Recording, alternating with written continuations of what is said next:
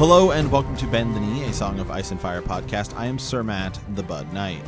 And I am Sir Ezra the Watchful. Welcome to our Song of Ice and Fire book club. Today we are into Daenerys 9 of a Game of Thrones. Mm-hmm. Yeah, Sir Ezra and I are doing a, uh, what do you call it, a double feature here, a uh, double header, as we're recording two episodes back to back because I'm going to be on vacation. We're double fisting. The- Yeah. Double fisted. Yeah, okay, yeah, I guess, yep, yep, do it. I don't know, you Uh, double something, right? I don't know. yeah, you know, okay.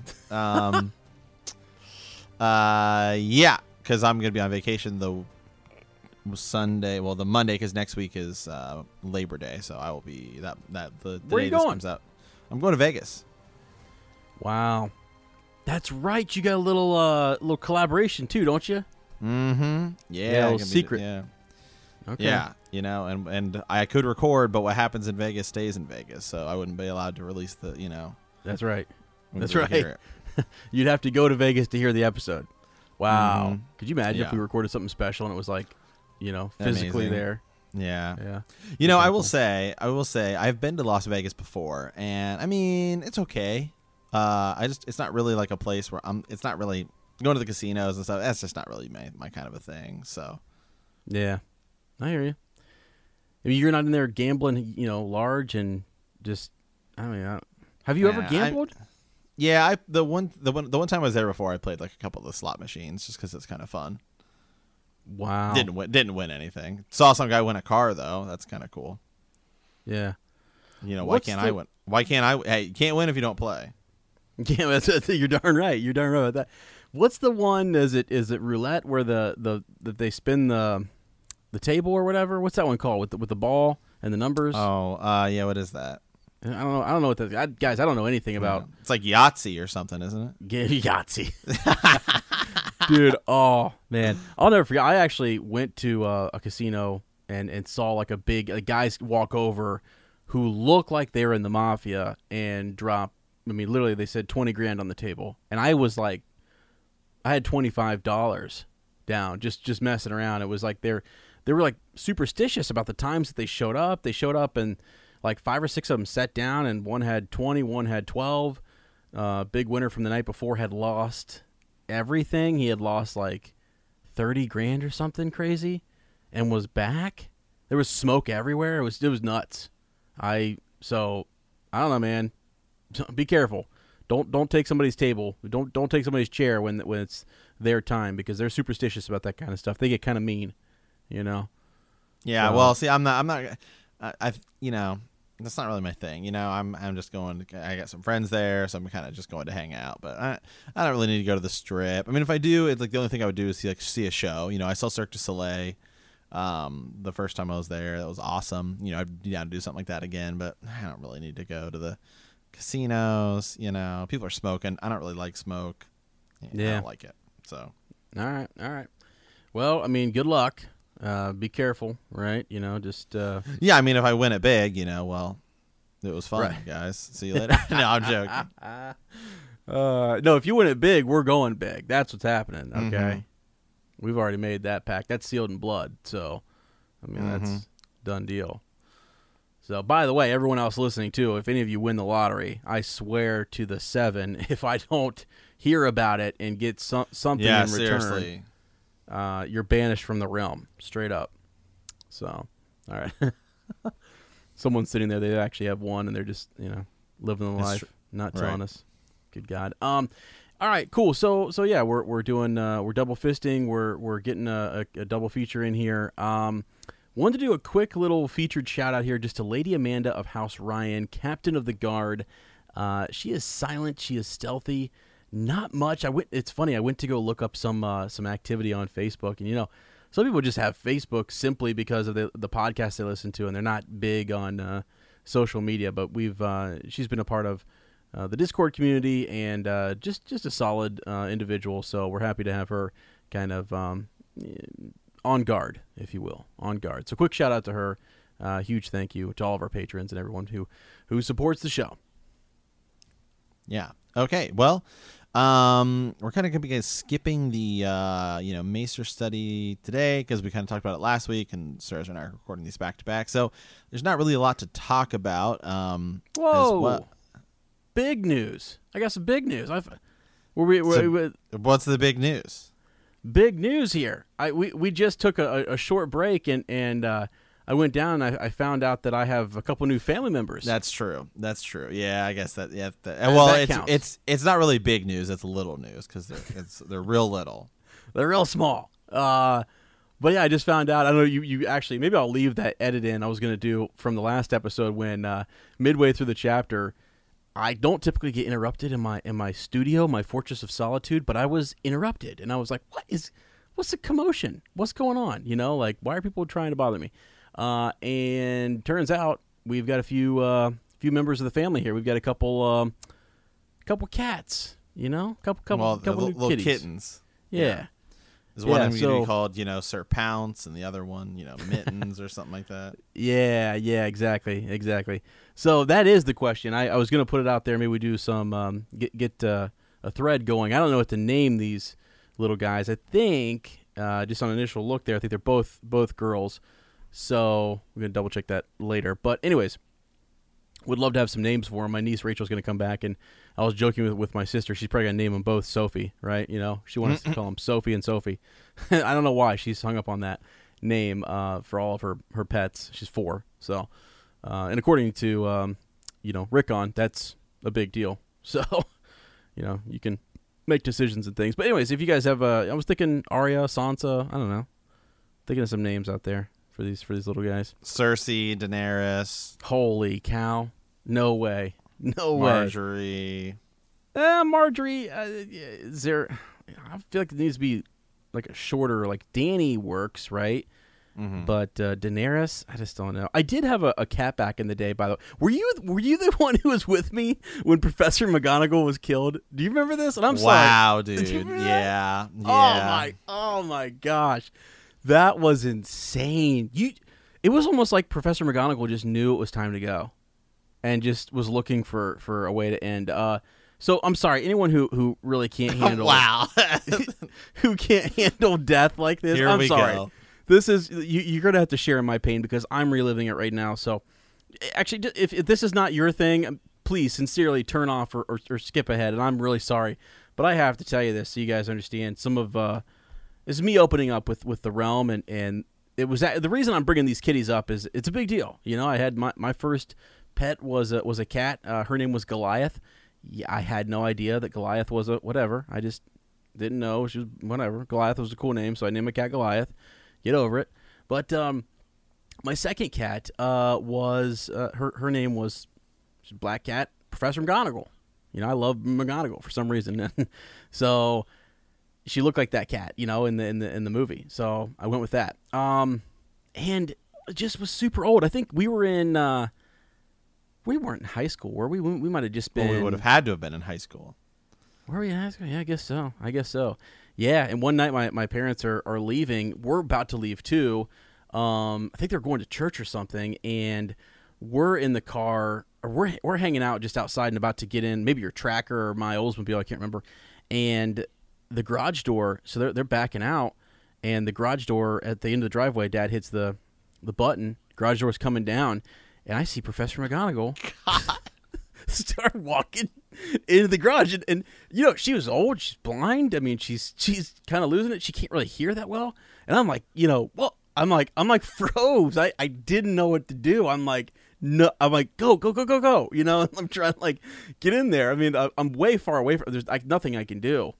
And I can't believe. I'm sorry. I'm sorry, man. I'm sorry. She she just walks and then she literally stops. She stops underneath. it's terrible. I love that. I loved that cat so much. Oh my It was- god. It, it, and she died. She died by the garage door. It- It just. Anyways, I'm sorry. I'm sorry. It's not funny, but it was she was old. It was her time, and I think she just kind of knew that, like, like you know. I don't. I don't. I don't. Actually, I. I don't. I genuinely. I genuinely. That's a true story. It's a true story, though. I mean, I don't know what else to tell you guys. It's it's on my mind. It's on my heart, and I had to get it out. You know, so. Oh my! I- have not mourned Professor McGonagall in years. Oh, shoot, man! I'm sorry. Oh, sorry. I might start crying, bro. I'm gonna start crying. It's, it's she just stood there. She just stood there, and that I was, I, I, it was like I was Sansa watching Eddard Stark, and I, there was nothing I could do. It was horrible. it was horrible. Thank you for sharing. Thank you for sharing. You're welcome. If anyone wants to go to cat therapy with me, like, let me know. Well, Uh, okay, so you need to get, um, you know, they make these uh, things for garage doors now. As yeah, since you have two new sen- two new cats, they're sensors, Right. So that that kind of a thing doesn't happen. yeah. I don't. I actually think we intentionally did something. I don't know. Like we bent the sensors up because, or we we put them higher than the cats or something. I don't know because I remember we had because they we they'd always trip the garage door, you know, and it'd be stuck halfway, and we're like, what the, you know, what the heck? Um, wow. Ah, wow. Hold on, I just Crazy. need a second to recompose myself there. You know, shooting milk like out Yeah. of my nose and stuff. Yeah, let me, let me gather myself here, take a drink of it. Golly, that's why I get you know next time Sir Pounce shows up, I you, and I get emotional. You guys know why. I mean, and I know I was laughing and it maybe wasn't funny, but it's like it, it wasn't funny. But I like afterwards, It's I not. remember It's, it's not funny, but it's the way in which you're telling the story is what's is what's funny.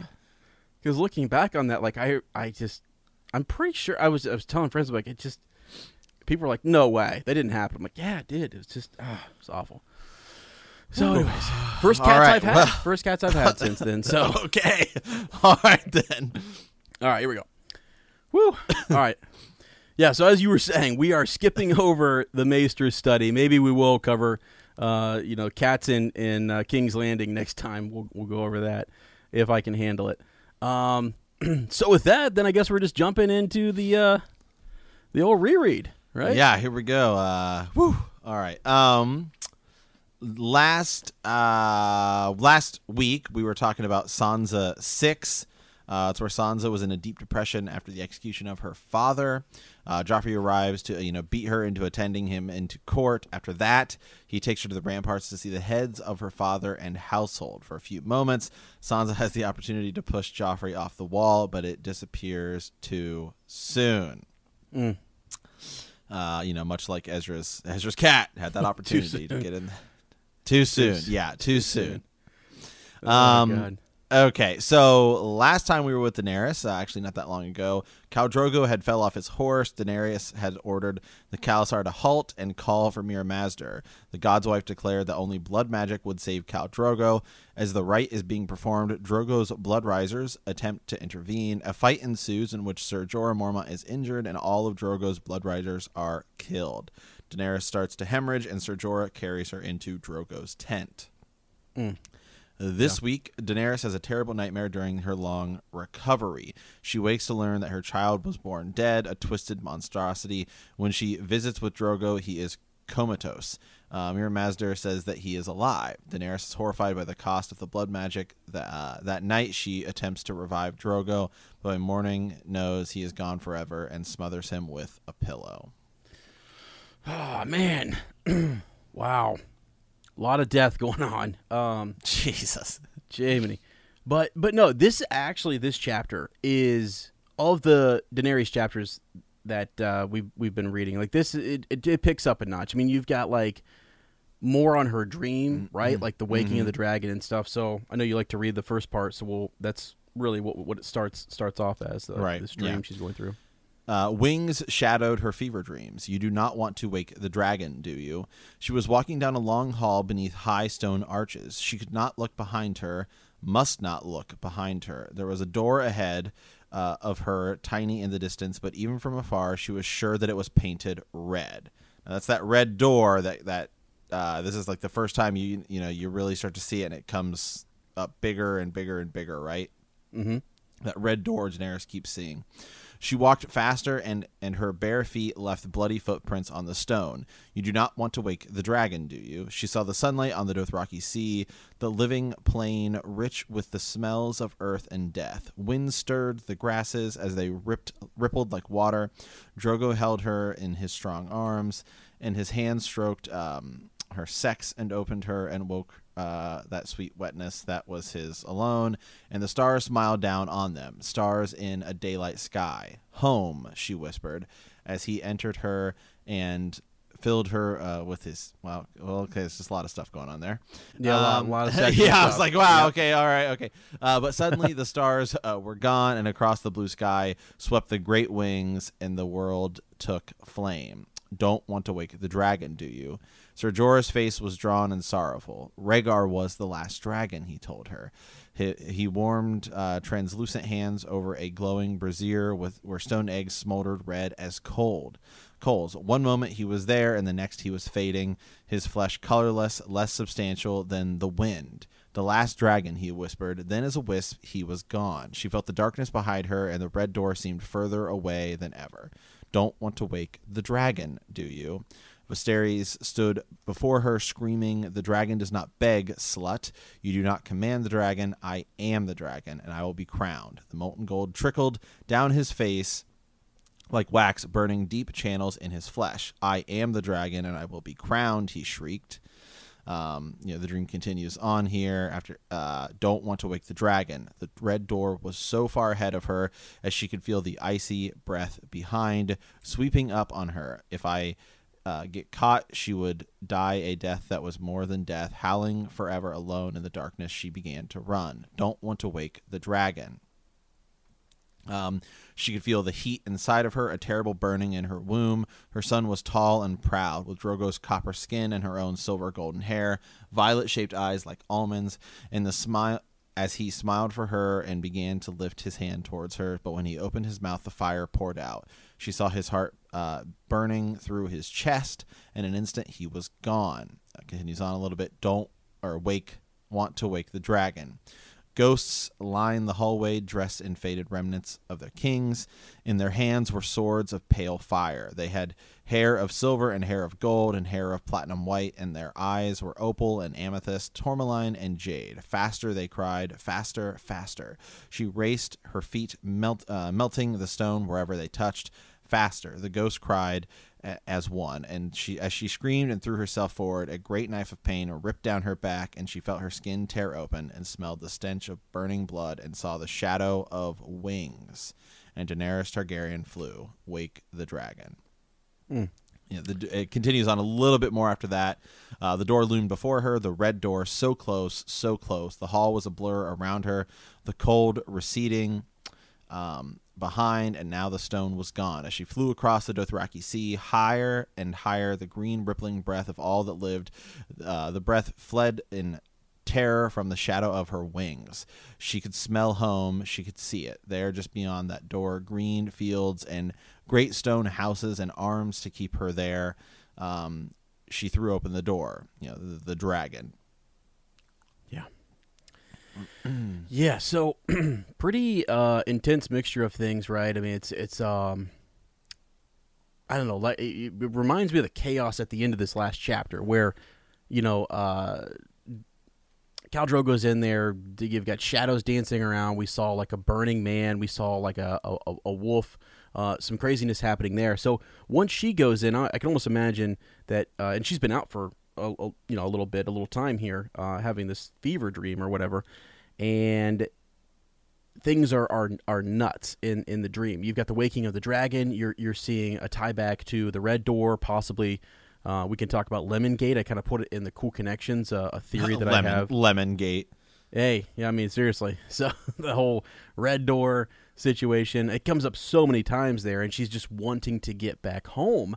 Um, so we can talk about maybe her childhood a little bit. We'll, we'll get back into that later. That's some sub, subconscious stuff coming up in, in her in her dreams.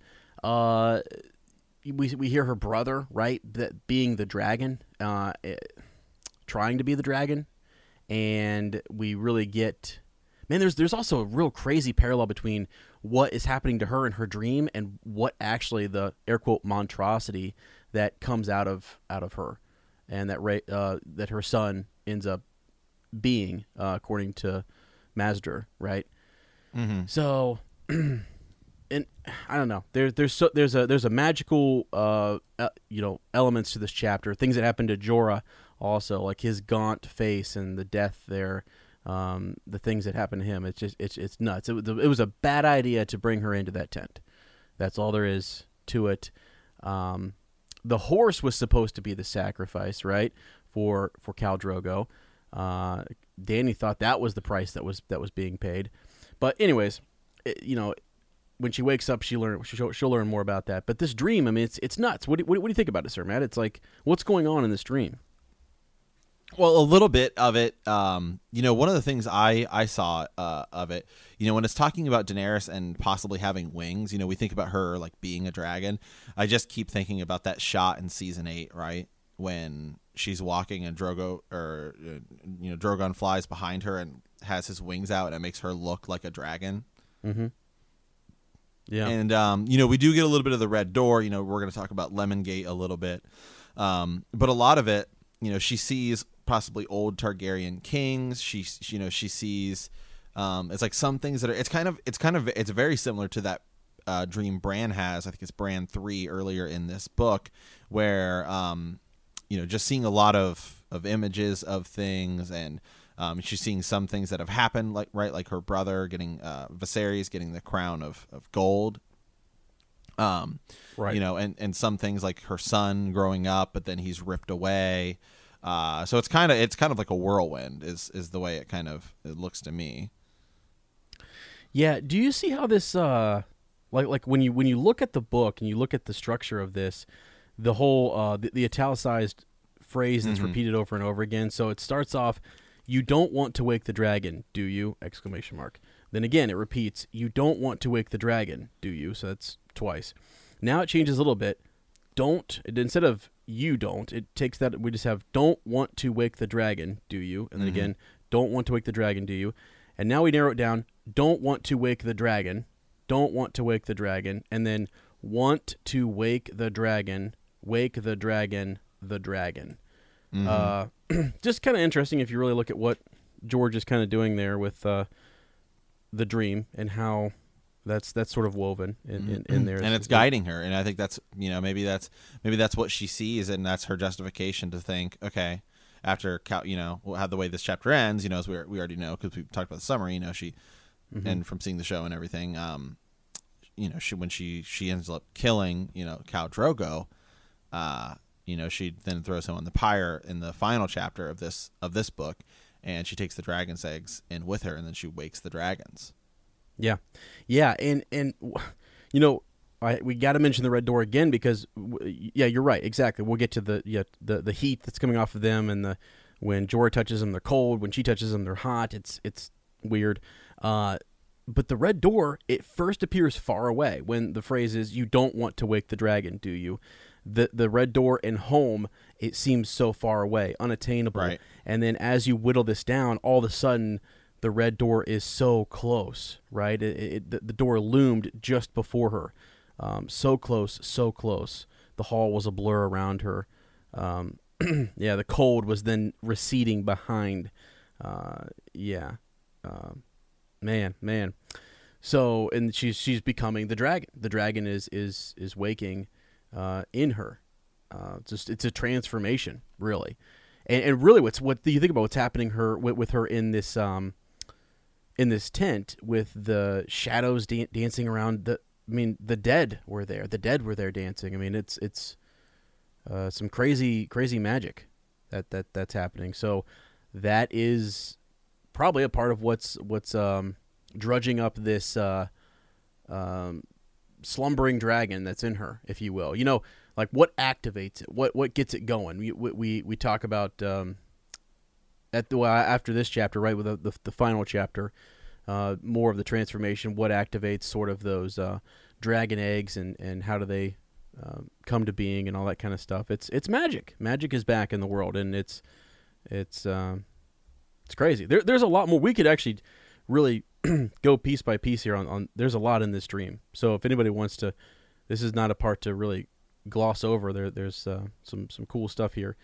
uh, just in the, like like I said the the parallel like the splitting down of her spine and the wings kind of coming out and then her her son having you know being a monster. By the way, r- real quick, Sir Matt. I mean, I don't think her son. She she makes the the the remark that it's almost like her son was transformed inside of her when she went into the tent. I don't think her son was always like that, No. right?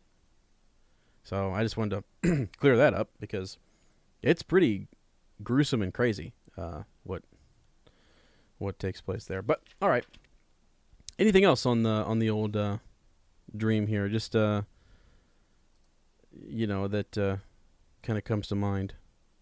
Well, no, I, I, I mean, I'm just, I'm with you, you know, and then, it ends. One part I didn't kind of read here, um, you know, this, uh, the final part here, and she saw her brother Rhaegar mounted on a stallion as black as his armor. Fire glimmered red through the narrow eye slit of his helm.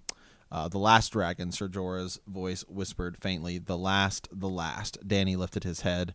Uh, his polished black visor, the face within it was her own, almost like a uh, you know Luke Skywalker, Dagobah Yeah. kind of situation there. Right. Um, you know, and so I think she sees herself as the last dragon. Yeah, yeah. She she's she's taken that over. That that uh, right. She's heard about the last dragon. Mhm. Always believed it was her brother. You know, he had the, the the wake the dragon mentality, and then there it is in her. That same spirit uh, is is there, and, and she kind of she kind of figures it out. You know, something else that's happening too in that dream. Um, there's ice and fire represented. You you you, you hear you see this contrast between like um, icy. Uh, you know. Um, imagery, if you will, and it's sort of receding away and going behind her, uh, and she's being drawn closer towards the red door and this uh, warmth and, and fire, if you will. So that's it's just subtle uh, in each of those paragraphs, but you can kind of see the, the that uh, that taking place, which is cool. So I don't know what that Yeah. means exactly, other than she's you know fire and blood. Yeah, Right. pretty much. Um, so she ends up waking up. You know, she she she woke to the taste of ashes. No, she moaned. No, please. Khaleesi Jhiqui hovered over her, a frightened uh, doe. The tent was drenched in shadow, still and close. Flakes of ash drifted upward from the brazier, and Danny followed them with her eyes through the smoke hole above. Flying, she thought, if I had wings, I was flying, but it was only a dream. Help me, she whispers, struggling to rise. Bring me. Her voice was raw as a wound as she could not think what she wanted. Why did she why did she hurt so much? It was as if her body had been torn to pieces and remade from the scraps. I want Yes, Khaleesi. Quick as that Jhiqui was gone, bolting from the tent, shouting Danny needed something, someone. What? It was important, she knew. It was the only thing in the world that mattered. She rolled onto her side and got an elbow under her, fighting the blanket tangled around her eggs. It was so hard to move. The world swam uh, dizzily. I have to. Um, you know, they they found her on the carpet, crawling toward her dragon eggs. Sir Jorah Mormont lifted her in his arms and carried her back to her sleeping silks while she struggled feebly against him. Over his shoulder, she saw her three handmaidens uh, Jhogo with his little wisp of uh, mustache and the flat, broad face of Mirri Maz Duur. I must, she tried uh, to tell them, I have to. Sleep, Princess Sir Jorah said. No, Danny said. Please, please. Yes, he covered her with silk, though she thought she was burning. Sleep and grow strong again, Khaleesi. Come back to us. You know, and then Mirri Maz Duur, uh, you know, was there, tipping a cup against her lips. She tasted sour milk and something else, uh, something thick and bitter. Warm liquid ran down her chin. Somehow she swallowed. The tent grew dimmer, and sleep took her again. This time she did not dream. She floated, uh, serene and at peace on the black sea that uh, knew no shore. Yeah, so drifting into uh yeah, another another another dream here. Oh man, so like one thing too, I j- just real quick, Matt, uh, before we, uh, I w- I was looking back over some of this to kind of tie this dream into that other dream and to what we're gonna have later on. Um, we were talking about her her her son a little bit, right? And how the transformation that takes place in her womb, or whatever. And I was talking about Mhm. the the heat and the ice. Uh, she actually sees him, and I think you read this right, but being tall and proud, Yeah. right? Ha- having her own silver gold hair, violet eyes. You know, so so she sees that she knows what he was inside of her, and she can kind of see that. Um, being she she has a manifestation right in her own mind of, of what he would have looked like, and then he opens his mouth, fire comes out. It's like also foreshadowing that the that the dragons will be her children, and um, as I was saying too uh, earlier, that, that she could feel the icy breath behind her sweeping up on her. So icy breath, this uh, was it was trying to catch her. If it caught her, she would die a death that was more than death, howling forever alone in the darkness. Uh, and then she, she she began to run. So I just wanted to. Th- those were some just themes that that I, can, I think kind of carry on through this chapter. Um, but yeah, let's move on to the next stream. As you, I think you were right there uh, about to what, what read read it correct. What happens Mhm. next? Yeah, um, you know, after a time, a night, a day, a year, she could not say. She woke again. Uh, the tent was dark, its silken walls flapping like wings when the wind gusts outside. This time, Danny did not attempt to rise. Irri, she called. Jhiqui, Doreah, they were there at once. My throat is dry, so dry that they brought her water. It was warm and flat, yet Danny drank it eagerly and sent Jhiqui for more. Um, you know, she's she asked, you know, I have been sick. Uh, the Dothraki nodded. How long? Mhm. Yeah. Uh, they say long. She whispered when Jhiqui returned with more water. So that means at least a couple days. Yeah, yeah, Um, is what is what the way I would the way I would kind of view it. right. right. Um, Mirri Maz Duur came with her, eyes heavy for sleep. Drink, she said, lifting Danny's head to the cup once more, but this time it was only wine. Sweet, sweet wine. Danny drank and lay back, listening to the soft sound of her own breathing. She could feel the heaviness in her limbs as she, or as sleep crept in to fill her up once more. Bring me, you know, bring, I want to hold. Um, you know, yes, the maegi asks, uh, "What is it you wish, Khaleesi? Bring me, you know, an egg, the dragon's egg." So she's not even asking for her child, which Yeah. she, you know, she she know, talks about that later, right? She she kind of knew already uh, during that first. That's why I went back to that first dream. What she saw and and the heat consuming her womb. Right. That the child was was gone. Yeah. Yeah. I mean, still in this delirious state though, like she, you know, where she can't even think about Khal Drogo. She, you know, it's the dragon's egg that ultimately is what she, she's asking for. Yeah. Um, you know, almost, it's almost as if it's just calling to her. Yeah, for sure, for sure.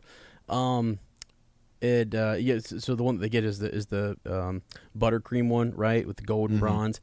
What's a, a cool phrase here? Dragon dew. She thought this this precipitation, this um, sweat uh, that that's kind of on her, that's taking place. Uh, dragon dew. She thought, right? Her fingers trailed lightly across the surface of um, the shell, tracing the wisp of gold uh, deep in the stone. Uh, she felt something twist and stretch in response. It did not frighten her. All of her fear was gone, burned away. Uh, so there's. It's weird that what I almost think, and I don't know if anybody's ever talked about this before or not, but you know how she'll say later on, she'll talk about all the death that took place around this tent, and um, did Maz Duur know that she needed more than a horse to do what she was going to do? Did she foresee that uh, the dance she would do in this tent would draw Danny and others in and would, would, would steal more life? Because she seems we'll talk, we'll talk later. She pretty well confesses to having the intention to to do harm, if you will, and Absolutely. right. I mean, so what I'm thinking is is is that uh, even some of the life that is drained and, and stole from Jorah because he's got the limp, he's got the gaunt face. Did it? Did some of that also go into the dragon eggs by by chance? Were they nearby? Where were they at? That they. I mean, I know that, or- or is it that like she lost this life and then the the ebb and flow somehow she's um, you know what what what causes them to stir? I guess. You know, that's now? th- there's a theory I read. Um, oh God, I wish I'd saved it along, uh, like about a year ago, and I was it was when I was beginning to try and work on like a big Summerhall theory. Um, and ultimately, you know, you and I did a a, mu- a Patreon kind of musing about that. Um, and one of the things I was kind of thinking about was, and what this theory was kind of mentioning, but it caused me to kind of go in my own direction was, um, the you know it's it's possible that some of the eggs that were at Summerhall are the eggs Danny has now. That's that's a, that's a theory. Um, Yeah. You know, because they don't they don't describe all of the eggs at Summerhall. They don't describe all of the eggs that have ever um, existed. These three we obviously have clear uh, descriptions up. I'm pretty sure if you pull up the ones, I think like you could make the argument that at least with one of them is is pretty similar. Yeah, let me pull up that theory. Give me one second here. Uh, it's About the old dragon eggs. yeah, so it's it's this it's this idea of you know where are where are the dragon eggs? and, and still there's the um are- which where are all the dragon eggs which ones are which and then we'll, we'll once you talk about that we'll, we'll get back to the idea like what causes the these dragon eggs to to become like unpetrified or maybe that's just how dragon eggs always are. Um, why didn't what happened at summerhall work? And why is this blood magic? Maybe there wasn't enough blood in the whole fire and blood thing going on at summerhall yeah. right? Um, so Danny's eggs are one egg was a deep green with uh, bronze flecks that came and went depending on how Danny turned it. Another was pale cream streaked with gold. The last was black as black as a as a midnight sea, yet alive with scarlet ripples and swirls. Um, so the dragon eggs that we see at um, Summerhall, uh, now give me that. Um, give me a second to pull those up. Dragon eggs, uh, Summerhall, tragedy at Summerhall. Oh, not sorry, the wiki here. Um, but anyway, so some of it is some people say that you know it's possible that the tragedy at Summerhall uh, is like fire and blood, right? And so it actually kind of like infused it to where it was like ready to go if you had another. Because the dragon Ah. eggs, the dragon eggs have become like petrified and old, you know, and they thought like so that that's how some of that it, they got like infused at Summerhall, So almost like they were primed, like they were primed right? at Summerhall. Okay. Oh, okay, that's cool. That's that's interesting. I never thought about that. That's that's neat. Because that's what I'm I'm thinking here is it, there's um she she gets comfort in in having the the eggs near her. She has a Mhm. dream about the dragon waking. Um, so those are little dragons waking inside those eggs, and um, yeah, blood magic taking place. Uh, uh, the fever, I guess, is also is kind of like a fire, right? A fire Mhm. inside. Yeah, because if you look at if you look at some of the other because other people have had eggs, but not all of them have turned into things, right?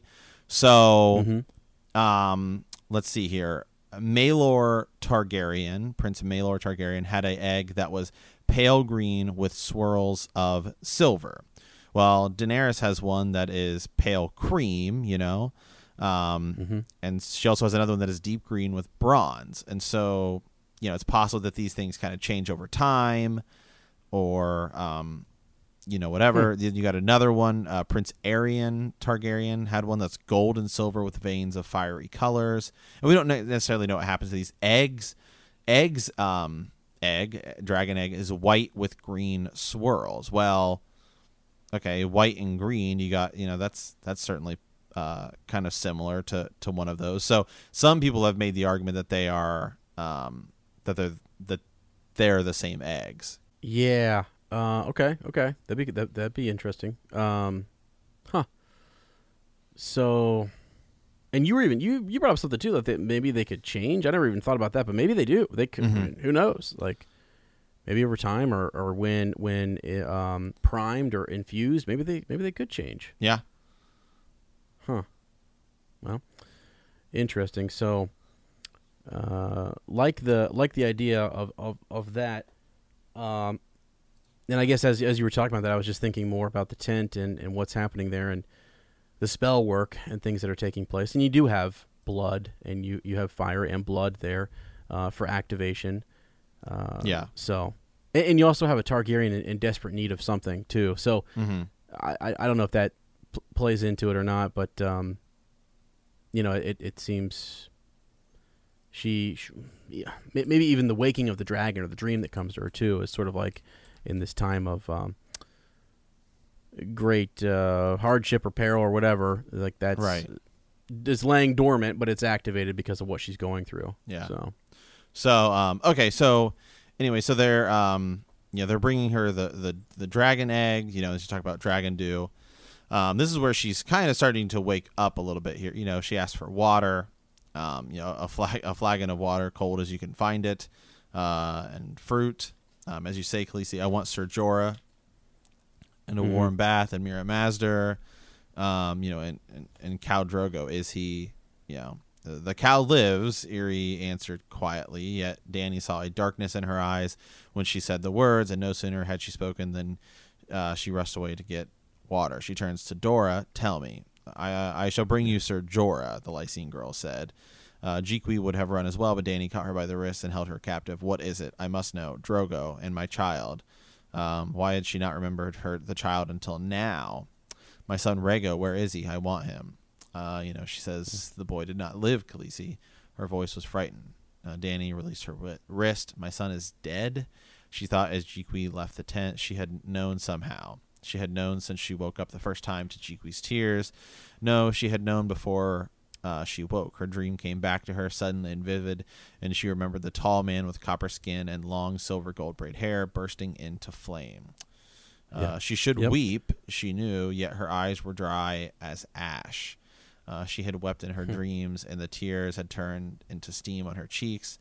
All the grief had been burned out of me, she told herself. She felt uh, sad, and yet she f- uh, could feel Rhaego receding from her as if he had never been. Yeah, that's Yeah, that's rough. Well, and and it, it, and so there's that theme, right? There's this idea that um, the fire, the dragon awakening, awakening inside of her is is burning out all of these. Um, I mean, actually, you can take this all the way to the end of the series. That it's uh, why does she go mad? Why does she go crazy? I mean, it's sort of like the tears aren't there. There's no. She, still will have emotions, and she still has uh, all of that. But here's the start of of of that. Here's a bit of foreshadowing where where um, when the dragon wakes up and she goes through these these uh, you know issues or whatever trials um, it's it doesn't affect her the same as maybe it would would affect someone who is not the air quote dragon Yeah, so uh yeah yeah really really interesting um she uh oh boy so so when when Jorah comes in right um he, she actually this is where she she wants him to kind of feel the the dragon eggs right mm-hmm. right yeah yeah. She Um, says, "She says, it- yeah. What do you, what do you feel?" Um, shell, hard as rock. The night was wary. Scales, heat, no, cold stone. He took his hand away. Princess, are you well? Should you be up, weak as you are? Mm-hmm. Mm-hmm. Yeah. So she can sense that, and he can't. So that's really interesting, right? Uh, that and that's also going to be you, you. You're in a weird uh, place later on when she sees Quaithe. By the way, uh, I think it's in the next book. Um, no one else can see Quaithe Mm-hmm. if you if you when you when you look at that. So that's crazy. So she's seeing things that other people aren't. She's feeling things that that no one else can feel. Um, is she going mad right now? Is Right. she going crazy? I'm just, but uh, yeah, yeah. He he can't feel it. So, uh, and she actually feels, um, yeah, weak. She questions that, right? I mean, uh, wondering wondering he wondered if she was well. Uh, she says that she's strong. She feels strong despite everything that's kind of happened uh, to her, and she wants to know how her her child uh, died. And you know, two pieces here. Not only does does Ser Jorah look the way he looks because of maybe the effects of the magic and the things that were taking place inside this tent, he he also feels uh, responsible for bringing her into that tent. Mm-hmm. And I think he's a believer now, right? I mean, he probably really knows uh, uh, that there were some major consequences for bringing her in and around that um, whatever this this uh, blood magic, you know, ceremony that uh, Mirri Maz Duur was was uh, putting on there in the tent. So Yeah. yeah. Um, but when they when they talk about the her her son, it, it uh, he can't really bring himself to, to tell her what happened, and it's uh, and it's Maz Duur who kind of says that he was a monstrous. He was monstrous. Um, you know, the she realized at that point that she was a strong woman. That that even though Ser Jorah is a uh, a powerful man, um, he wasn't able to deliver that the information, and he didn't have that type of. He hadn't gone through something like this. He couldn't harden himself and just cut straight to the the truth of it. Uh, and you find out why why Mirri Maz Duur can do that. Uh, but she says, you know, twisted. I drew him forth myself. He was scaled like a lizard, blind with the stub of a tail, and small leather wings like the wings of a bat. When I touched him, the flesh uh, slothed away or off the bone, and inside he was full of grave worms and the stink of corruption. He had been dead for years. Think of that. He had been dead for years. It actually makes me think that her child was replaced with something again it was stolen from her that life yeah, was but taken haven't some other? I'm trying to pull it up here. I know that some other Targaryens. Uh, I thought it was Maegor the Cruel. Have have Yeah. their children have been described very similar. As like scales. Yeah.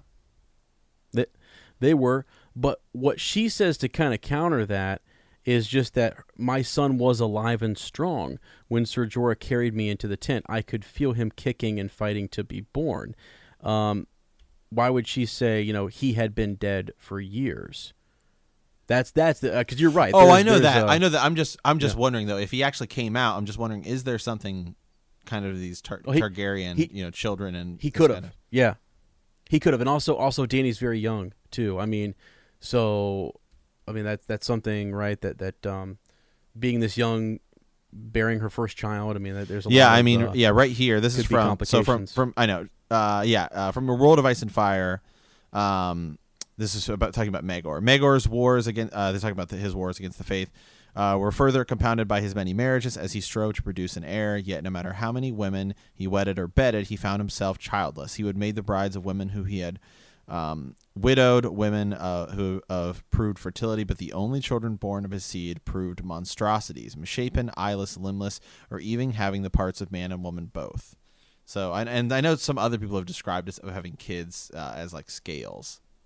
It's um, oh, is it, what's her name? It's uh like Rhaenyra uh, Targaryen, or Rhaenys, Mhm. Queen Rhaenys, right? In the in the Dance of the Dragons. dance. Remember the kid Yep. that's in her that she's screaming? She's like, "Get out, get out!" Yeah, yeah, it, it, it, it has happened uh, to Targaryens for sure, for sure. So, um, it's just interesting. And so, even if this would have been Rhaenyra, a, uh, Rhaenyra is what I meant.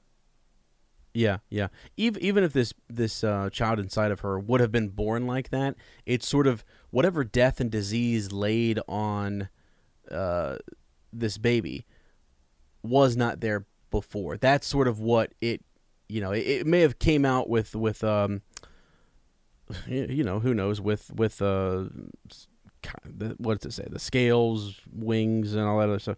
Maybe it does come out kind of looking like that but it's it's the bit that's like the death and the and the and the flesh that was coming off of the bone, um, the stink of corruption. For and sure. he had been dead for years. That that is, I think, the the piece that was added. Um, that's that's the mag. That's the whatever has happened uh, with all the shadows. I mean, Sir, Sir Jorah explains it right. He, he he said that there were shadows dancing around there, and that's what he saw. Because she says to Danny, "That may be as it may be," saying you know, kind of conceding that point when she says, "I could feel him kicking and fighting to be born." And she says, "That may be as as it may be." Uh, yet the creature that came forth from your womb was, as I said, death was in that tent, Khaleesi. So she's kind of saying, putting those th- those together. All I know is this is what came out. Um, maybe it was altered because of the death that was in the tent. Um, and then Jorah says, "Only shadows." Uh, I saw maegi. I saw you alone, dancing with the shadows. Uh, and then she says, "The graves cast long shadows, Iron Lord, long and dark, and in the end, no light can hold them back." The night, and I, I wanted to finish there. And the night is dark and full, Full of terrors. yeah. Yeah. uh, but um, so so here we go. So uh, Sir, Sir had killed her son. Danny knew he had done what he did for love and loyalty. Yet he had carried her into a place no living man should go and fed her baby to the darkness. Now he didn't mean. I don't think he knew that exactly. He was hoping he he he took her in there to save her life. Um, and because she of what you know she was uh, the the complications she was having, uh, right? So he knew it too. The gray face, the hollow eyes, the limp. The shadows have touched you too, Sir Jorah, she told him. The knight made no reply. Danny turned to the god's wife. Uh, you warned me that only death could pay for life. I thought you meant the horse. No, Mirri Maz Duur said. That was the lie you told yourself. You knew the price. Had she? Had she? If I look back, I am lost. So this is a, a phrase she kind of repeats to herself, right? She has to keep pressing forward, um, you know, and she she can't look back. Uh, uh, her path is is is forward.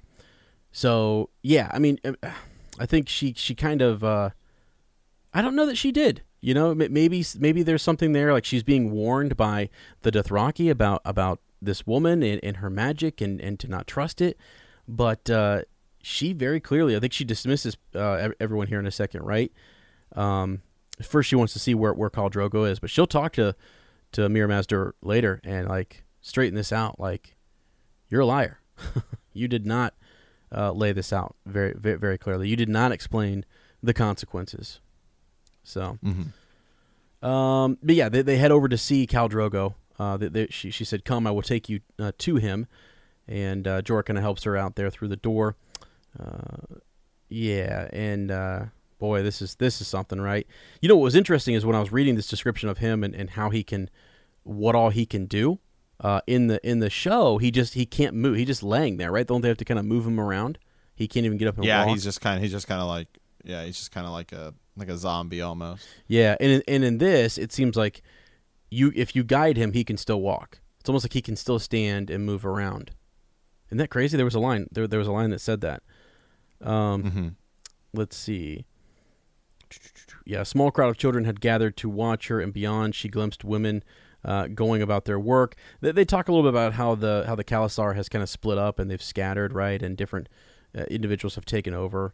Um, she says Drogo's khalasar is gone. She's kind of shocked by that. The feeble had had had hung around. Uh, women and children uh, had had maybe stayed with her.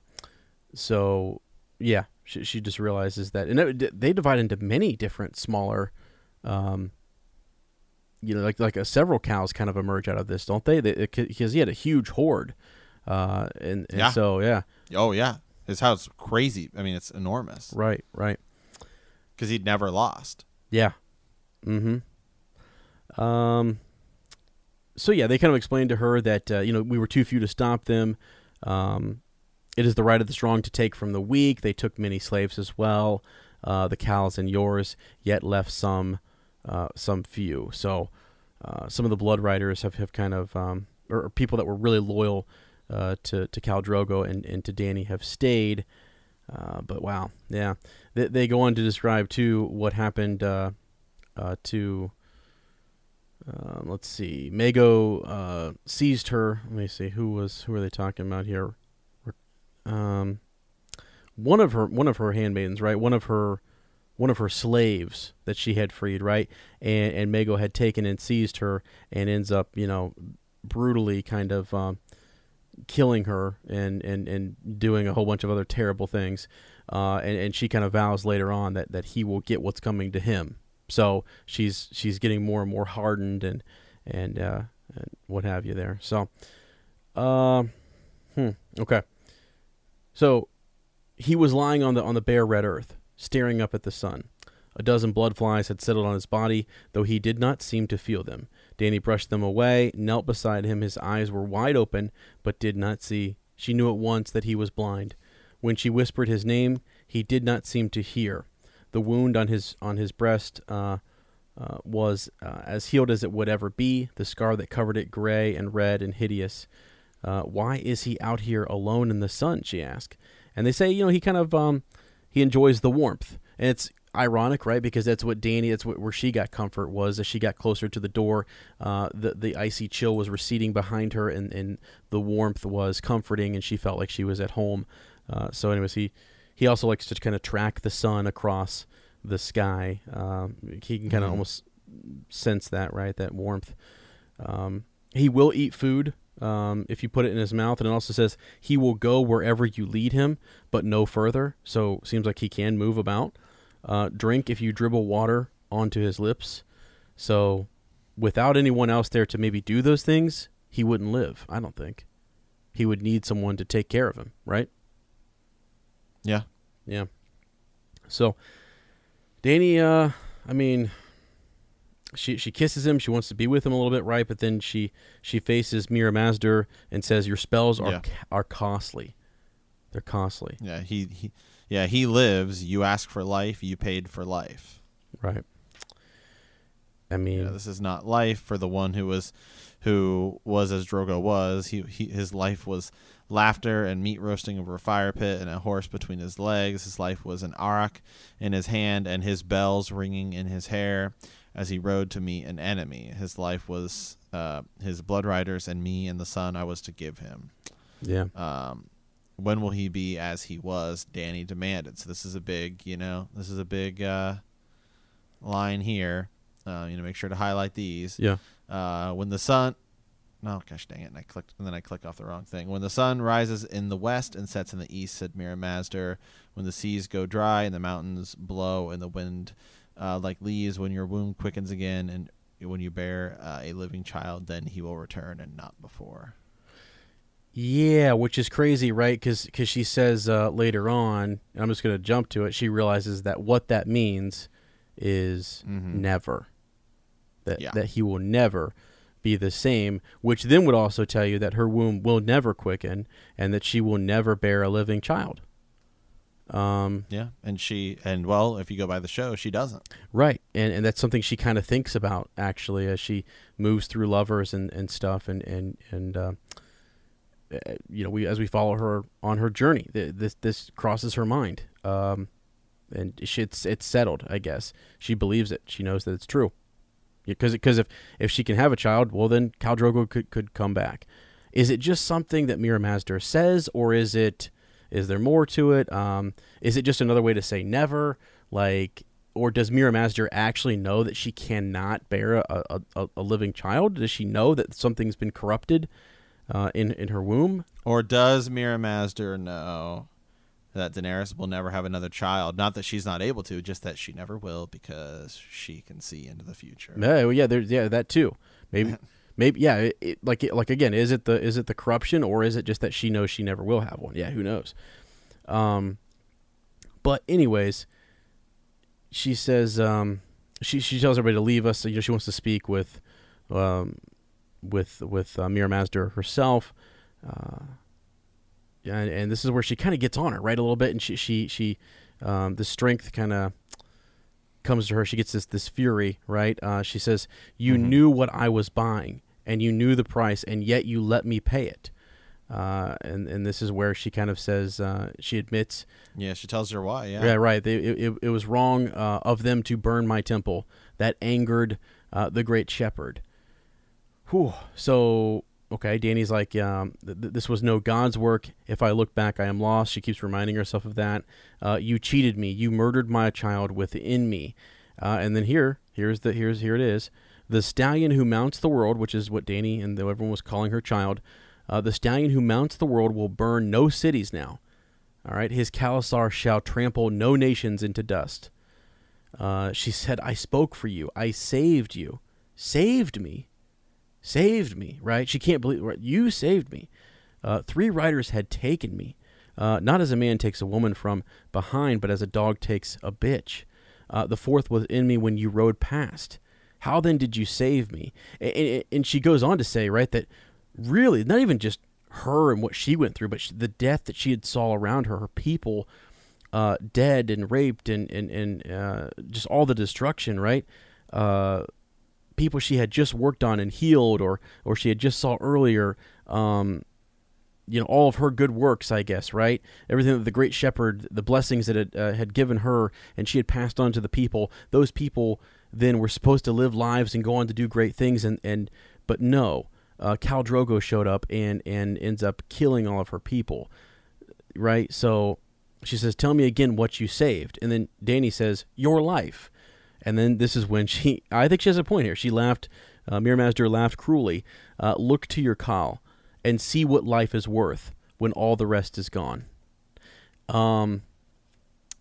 So Yeah, I mean it's it's it's unfortunate here that uh, Danny's ultimately the one that gets punished for all of this, but it's not like Danny at this point in time is all about the. I mean, every time you know Danny sees all this conquering, and she it's not like she enjoys it. no, no, no. I mean, she she stops people from raping people. She you know she wants she wants to make the world a better place. she, she she's working with what she has, and she's doing what she can with the power that she could wield as Khaleesi. So yeah, and that that's all good and well from her point of view, but Mirri Maz Duur is sort of like, done. If I can, if I can scatter these people, and I, if I if I can do something to give other people elsewhere a fighting chance, I'm going to. I'm going to take out Khal Drogo, and I'm going to take out his son, and th- then these people will scatter because maybe she knows their ways or she knows how they're going to, you know, uh, like what the fallout will be. Um, but man, yeah, she just makes that that that point though that that what is what is life without everybody else? And that's sort of her thing is that like everything around her that she cared about was was dead and was gone and was destroyed. Uh, so yeah, you you can live, but what's there to live for? Um, she she had reached that point and uh, maybe didn't want anybody else to go through what she had gone through. So, whew. so anyways, Danny thinks that you know she she could uh, she she could take her head off, right? She could she could have her killed, Right. but that's that's just another death. It's just more death. So, Yeah. um, but she focuses on uh, on Khal Drogo and tries to Khal spend some time with him, right? Yeah, so you know they led Khal Drogo back to her tent, and Danny commanded them to fill a tub. And this time there was no blood in the water. She bathed him herself, washing the dirt and the dust from his arms and chest, cleaning his face with a soft cloth, soaping his long black hair, and combing the knots and tangles from it till it shone again as she remembered. It was well past dark before she was done, and Danny was exhausted. She stopped for drink and food, but it was all she could do to nibble at a fig and keep down a mouthful of water. She would have been, you know, uh, sh- sleep would have been a release, but she had slept enough. Too long, in truth. She owed this night to Drogo for all the nights that he that had been and yet might be. You know, the memory of their first ride was with her when she led him out into the darkness for the Dothraki, believed that all thing of importance in a man's life must be done beneath the open sky. She told herself there were powers stronger um, than hatred, the spells older and truer than any of the maegi had learned in Asshai. The night was black and moonless, but overhead a million stars burned bright. She took that for an omen. No soft blanket of grass welcomed them there, only a hard, dusty ground, bare and strewn with stones. No trees stirred in the wind, and there was no stream to soothe her fears with the gentle music of water. Mm. You know, um, Yeah. yeah, Well- man, just really setting the stage. It's, it's got, it's just, it's, it's heartbreaking. Well, it, but it is. You're right, and it is is uh, setting the stage because there were powers stronger than hatred, and so this is where people get kind of that that conflicting. Like it, Danny seems to be a champion for uh, the people, and and she's not gonna dwell on this hate. And there were spells older and truer uh, than that of the Maegi uh, that that had uh, that she had learned in in, in Asshai. So she's hopeful. I guess she's looking forward to to being able to, to make change, uh, even though she's had experienced all this great loss and th- her life has been completely uh, flipped upside down. Uh, she she's still kind of seeing looking seeing at the looking at the stars and, and seeing uh, an omen there. So. Uh, she tries to help uh, Drogo remember their first ride and, and, and them being together, uh, how cool and clean the water was, right? In the womb of the world. Um, man, there's just no response, right? She's just having this one last kind of moment with him.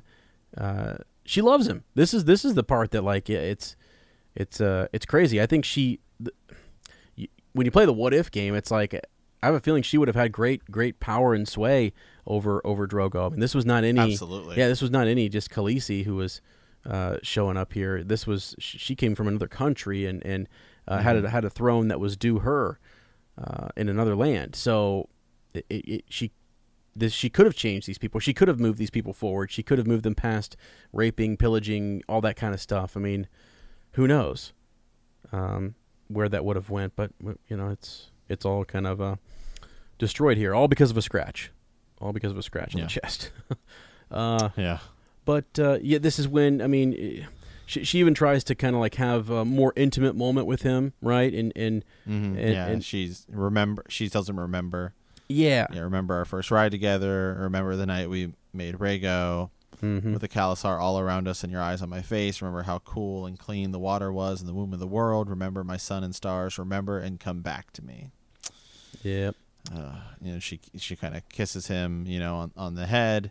Yeah, he doesn't say anything. So, you know, then she, and when the bleak dawn broke over an empty horizon, Danny knew that he was truly lost to her. When the sun rises in the west and sets in the east, she said sadly, when the seas go dry and the mountains blow and the winds like leaves, when the, my womb quickens again and I bear a living child, then you will return, my sun and stars, and not before.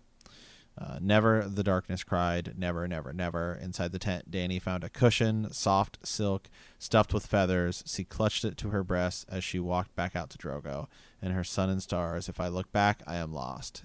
I hurt even to walk, and she wanted to sleep, to sleep, and not to dream. She knelt, kissed Drogo on the lips, and pressed the cushion down on his face. Jabiny Christmas. Jeez. Good gravy. Yeah. Um Yeah. So so there it is. And this is this is the uh yeah, it, her her journey, man. Like it uh this all sucks. It's all the setup, it's all the the rising action, everything she's she's growing, going through this this transition. Um the the dragon is awakening in her and she's going to make a something huge is going to happen next uh, next Daenerys chapter, and then a Clash of Kings is just like wow, cool stuff, really cool visions Yeah. and dreams and and uh, and things with her. So so that'll so Sir Ezra will be back into uh, enjoying. I mean, I, I I enjoyed that chapter uh, just because there's when, when you look at it, I'm sort of like, man, how long does that? How long did all that stuff affect Ser Jorah? Right? I mean, did did he really? Did he ever really truly recover from some of the stuff that happened to him in the tent? You know what I mean? Did that weigh on him? Yeah. Did that take years of his life away? I don't know. I, I, I, I wonder about those things. So, all right, guys, had a little something here we wanted to go over in our cool connection. So this red door, lemon tree, lemon gate situation. Uh, wanted to talk about it. A lot of times when the conversation comes up, people um, revert to talking about um, parentage, you know, and whether Daenerys was a um, a true Targaryen or not, and does R plus L equal J? Actually, all that kind of stuff. So, um, the I kind of I kind of whittled down some of this this theory and pulled out the pieces that really just talk about Lemongate and really just focus in on the idea that it's significant. So the author of this has a bunch of ideas about parentage, but I pulled all that and just sort of tossed it aside and then uh, kind of filled in the blanks here. I even pulled in some of my own uh, quotes from the um, Game of Thrones, just so you guys could kind of hear more about this and, and understand what it is and really determine for yourself whether you think it's significant. So here we go. Um, Lemongate is a fan term for the ongoing mystery of the house with the red door, Daenerys and Viserys' childhood home. Daenerys believes that the red door is in Braavos, but the most prevalent aspect of her memory is the lemon tree, the lemon tree outside her window.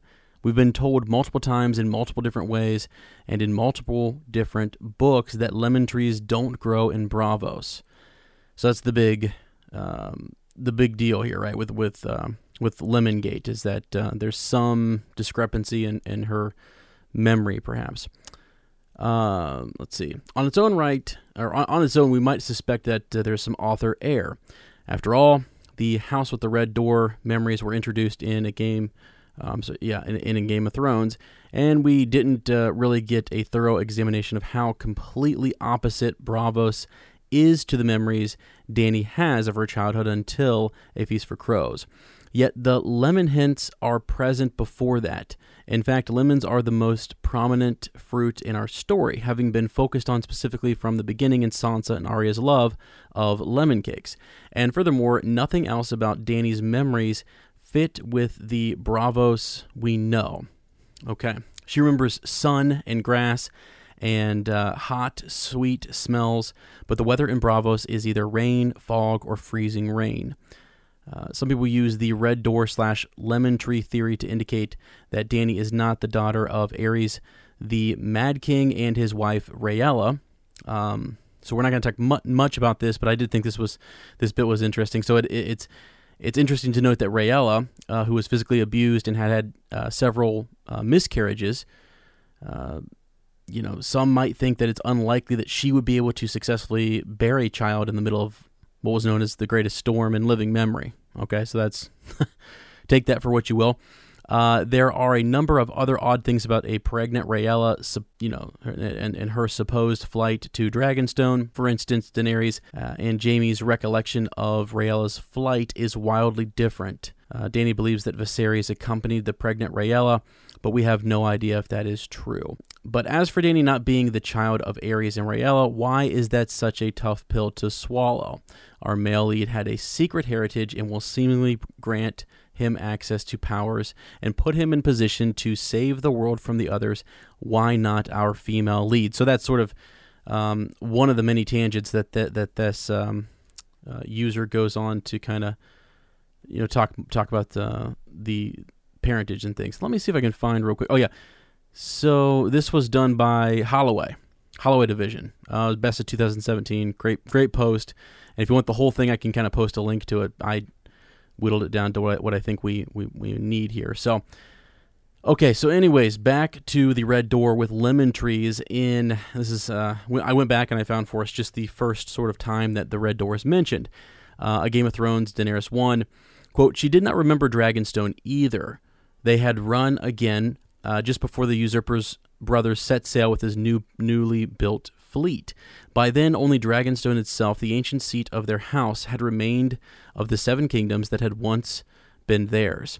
It would not remain for long. The garrison had been prepared to sell them to the usurper, but one night Sir William Darry and four loyal men had broken into the nursery and stolen them both, along with her wet nurse, and they set sail under the cover of darkness for the safety of the Braavosian coast.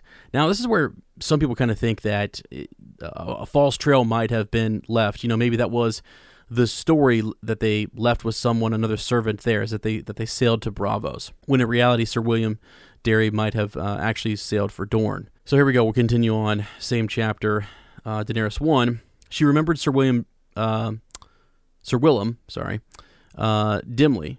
Uh, a, a, a great gray bear of a man, half blind, roaring, bellowing orders from his sick bed.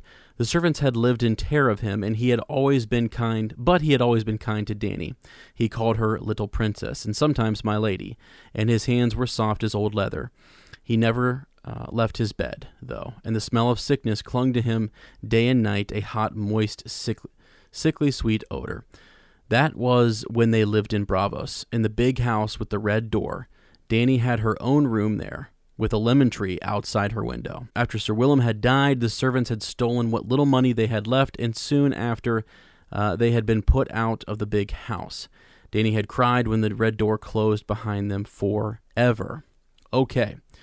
So now, to counter this, a lot of people will bring up the idea of, of courts and gardens, and if you lived with the mighty and the wealthy, it's said that they had these courtyards where where uh, maybe you could have had a tree like this. So here's one of those quotes. So um, there's no more wood. Uh, Dareon had had paid the innkeep double for a room um, with a fireplace, but none of them had realized that wood would be so costly here. Trees did not grow in Braavos, uh, save in the courts and the gardens of the mighty. So people refer to that to say, yeah, you know, obviously they could grow um, maybe a lemon tree in the courtyard.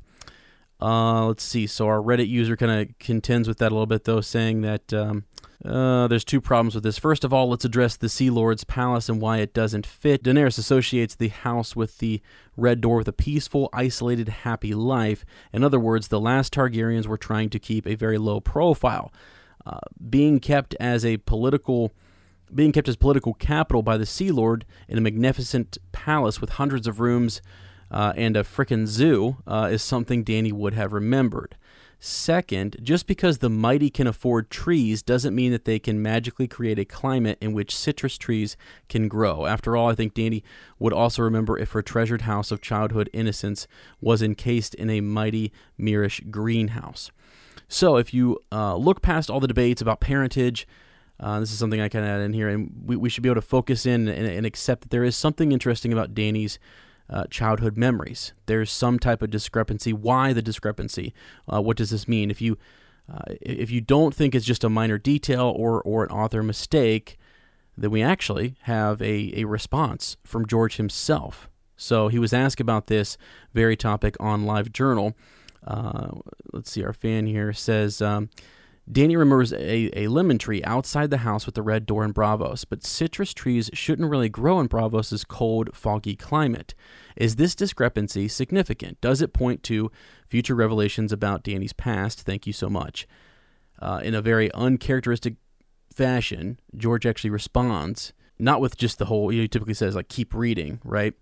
But uh, he, he pretty much, well, he, he pretty much confirms that, that it is significant. He says, very perceptive of you Yes, it does point to dot dot dot. Well, that would be telling. So there it is. Cut out all of the other Ashara Dayne, all the other crazy stuff with parentage, and just look at the idea that there's something interesting about this red door that keeps keeps kind of popping up. And so it popped up in this chapter. Uh, Sir Matt and I wanted to talk about it because what we know about her is that um, she was with her brother Viserys, right, and he was the beggar king, and they kind of went from place to place and they were without a home. Right. But during all of that time, uh, when he is the beggar king and they're moving around, she recalls an early, earlier memory where uh, she was raised in this place with the red door. So, Yeah, I mean it. Uh, the everyone's you know the most the most likely candidate would be Dorne. yeah, that's that's uh huh that's mentioned because the, like the pack. I mean, uh, Doran Martell kind of talks about uh, making an alliance between House Targaryen. and that's just some you know that's something that the, the, the whole Dorne angle you know you know I talked about this the show just man it just dis- dismisses it so quickly that you end up losing a, a, a lot of it but um you know it seems like in Winds of Winter Dorne's gonna be a much bigger player Yes, it does. Yeah, Arianne kind of going to make to secure an alliance.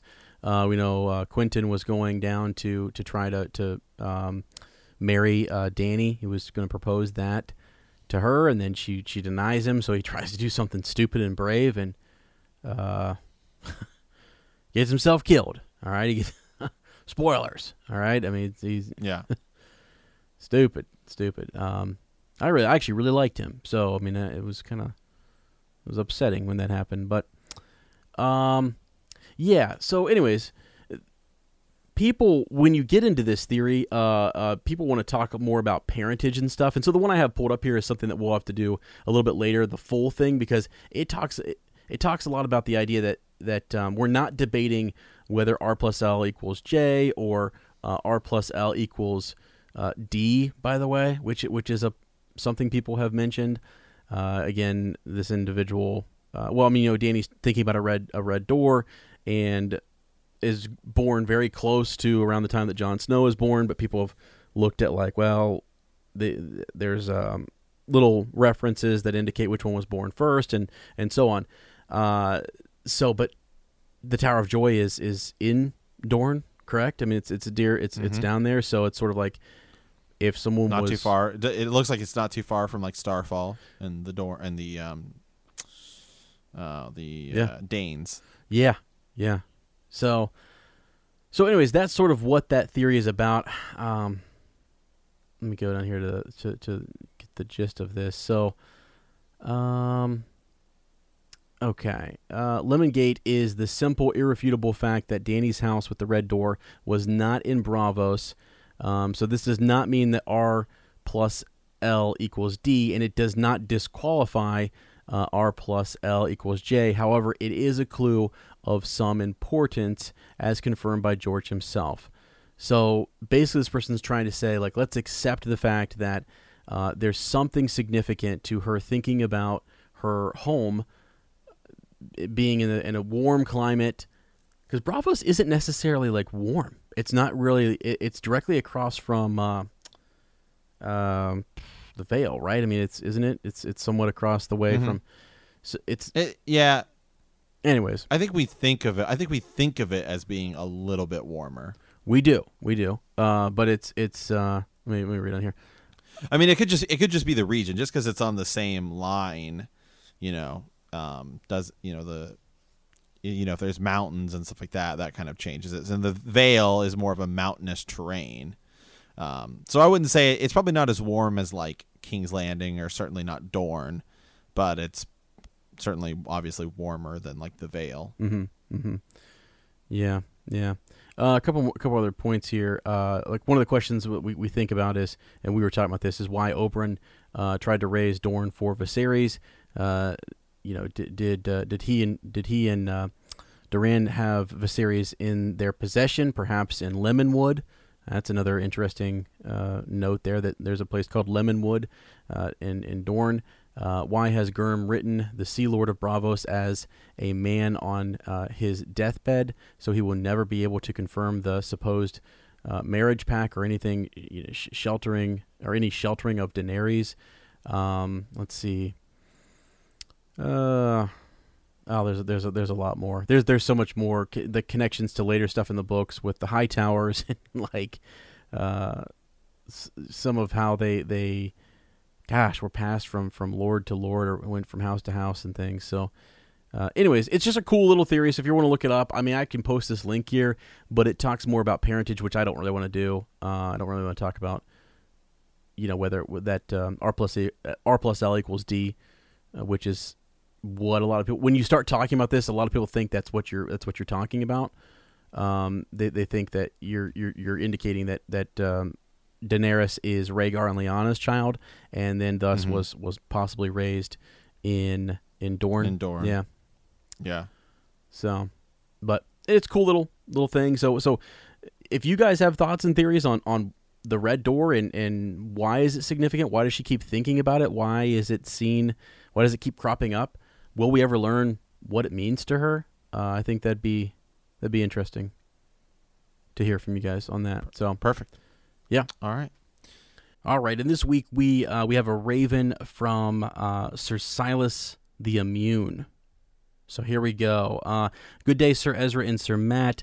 I have not sent a raven since this first one due to the sudden popularity of your podcast. I was worried my raven may have uh, lost its way uh, uh, due to the number of other ravens heading your way. Okay.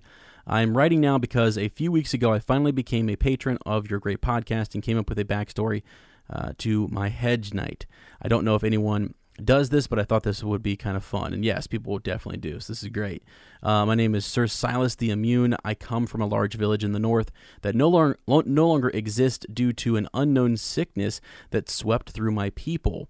Old Town sent maesters to try and help slash study us, and one noticed I was the only person who didn't catch the sickness. I was nothing more uh, than a curious. Uh, oh, I'm sorry.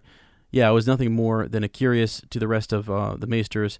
But as the people in my village died, I still remained. Uh, and and Maester Jonathan decided that I should come with him. Okay.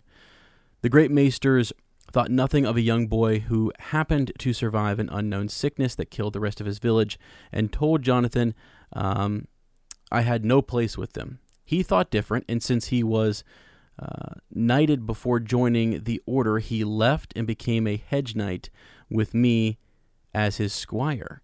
We traveled far and wide on many adventures and healed many sick people, uh, as that was Jonathan's calling. He continued to study slash teach me and and uh, found I never caught a cold nor caught the most contagious sickness we dealt with. It became extremely useful because he sent me into places to help those with a sickness he couldn't help due to fear of catching it himself. Wow. Our final adventure together was to reach Old Valyria and study the Stonemen in the hopes of finding a cure to grayscale. While we were there, the inevitable happened. Jonathan caught grayscale, and I watched my mentor and only friend slowly lose himself. Once he realized he was too far gone uh, to try saving, he, he knighted me and ended his life before before his mind was completely gone. Wow. Okay, I was in dark. I was in a dark place for a while after that, uh, and stayed in Old Valyria, just wondering. Often I wished it was me who had caught Grayscale, for I knew Jonathan could have saved me in a way I couldn't have saved him. What saved me from this place was finding an old Valyrian sword uh, in one of the old buildings next to a uh, dead stone man who found it from who knows where. Finding this sword gave me strength and hope, and I decided to go back to the Seven Kingdoms to continue the work Jonathan started. On my journey home, uh, I have heard of the wars raging, and I know and know I made the right choice. The kingdom is bleeding, and now more than ever, they need a healer. I understand this is a long raven, and you may not be able to read it, but I wanted to be more a part of your your community. This was great. This is awesome. This is fantastic. So uh, may, may the gods heal your wounds, Sir Silas. Thank you very much. This was epic. We appreciate it. Great backstory. Right. Absolutely.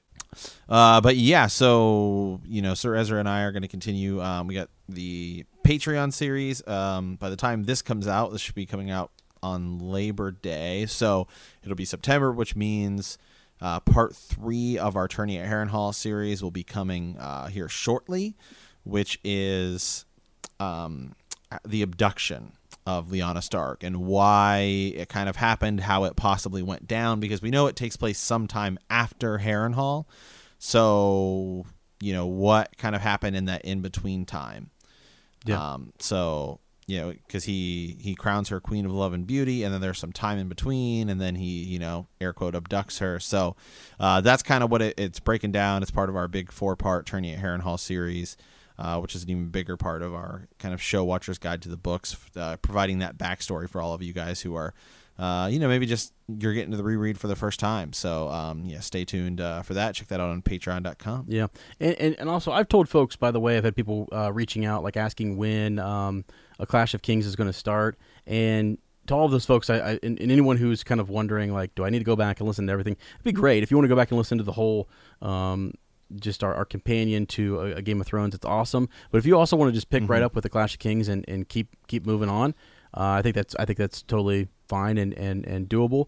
Mm-hmm. Um, even I mean I hate to say it, but even if you are like it's your first time and you just kind of want something uh, to to to, you want to dig a little deeper, there are some some cool uh, chapters and some really important chapters that if you reach out to Sir Matt and I, we could maybe let you know which ones to go back and and and read about you know some of the Bran chapters and his dreams and visions are mm-hmm. are, are, really good uh, to make sure you have under your belt before yeah, you start. And, and I'll say I'll say the easiest pl- I would say arguably the easiest place to jump into the books.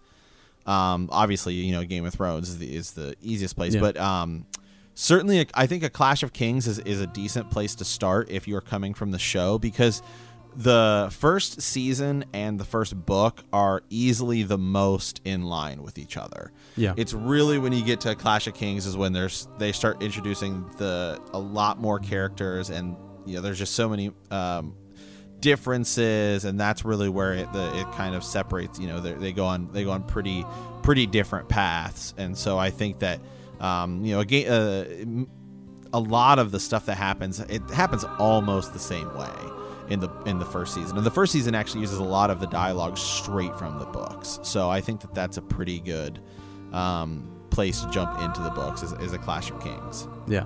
Yep. Okay. Awesome. Yeah. So. all, all right. Well, uh, I want to thank you guys for playing the Game of Thrones. In our next episode, we will be discussing Chapter 69, Tyrion 9. If you like our podcast, don't forget to subscribe, like us, write a review, leave a comment, or send us a raven at btkcast at gmail.com. We will see you in a week, and remember to hear my roar.